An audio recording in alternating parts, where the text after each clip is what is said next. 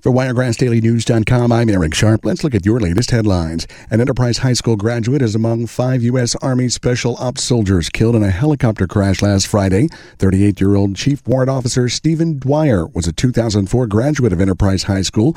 A military spokesman says that a Black Hawk helicopter was conducting in flight refueling training when the aircraft experienced an emergency resulting in the crash.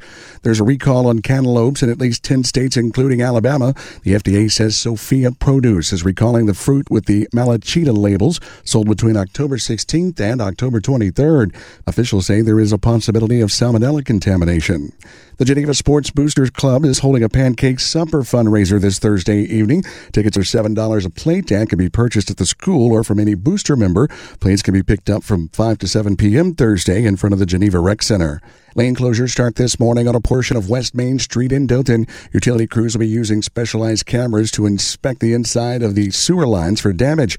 Traffic signs and caution cones will be used to direct drivers around the work zone. That work will last through Thursday. Thanksgiving week garbage collection schedules are out. In Dothan, crews will not pick up recycling cans or yard debris at all next week and advise residents to have all green garbage cans out to curbs by 6 a.m. on their pickup days. We'll have more Thanksgiving holiday schedule changes in the Wiregrass throughout the rest of this week. The state fire marshal's office says last year there were not any major Christmas tree related fires. SAD is offering tips on how to stay safe this season. They say make sure to water real trees regularly and check lighting wires for breaks. More safety tips can be found at the Alabama Fire Marshal's Office website. And that's the latest look at your headlines from WiregrassDailyNews.com. I'm Eric Sharp for continuous news. It's News Talk 1039.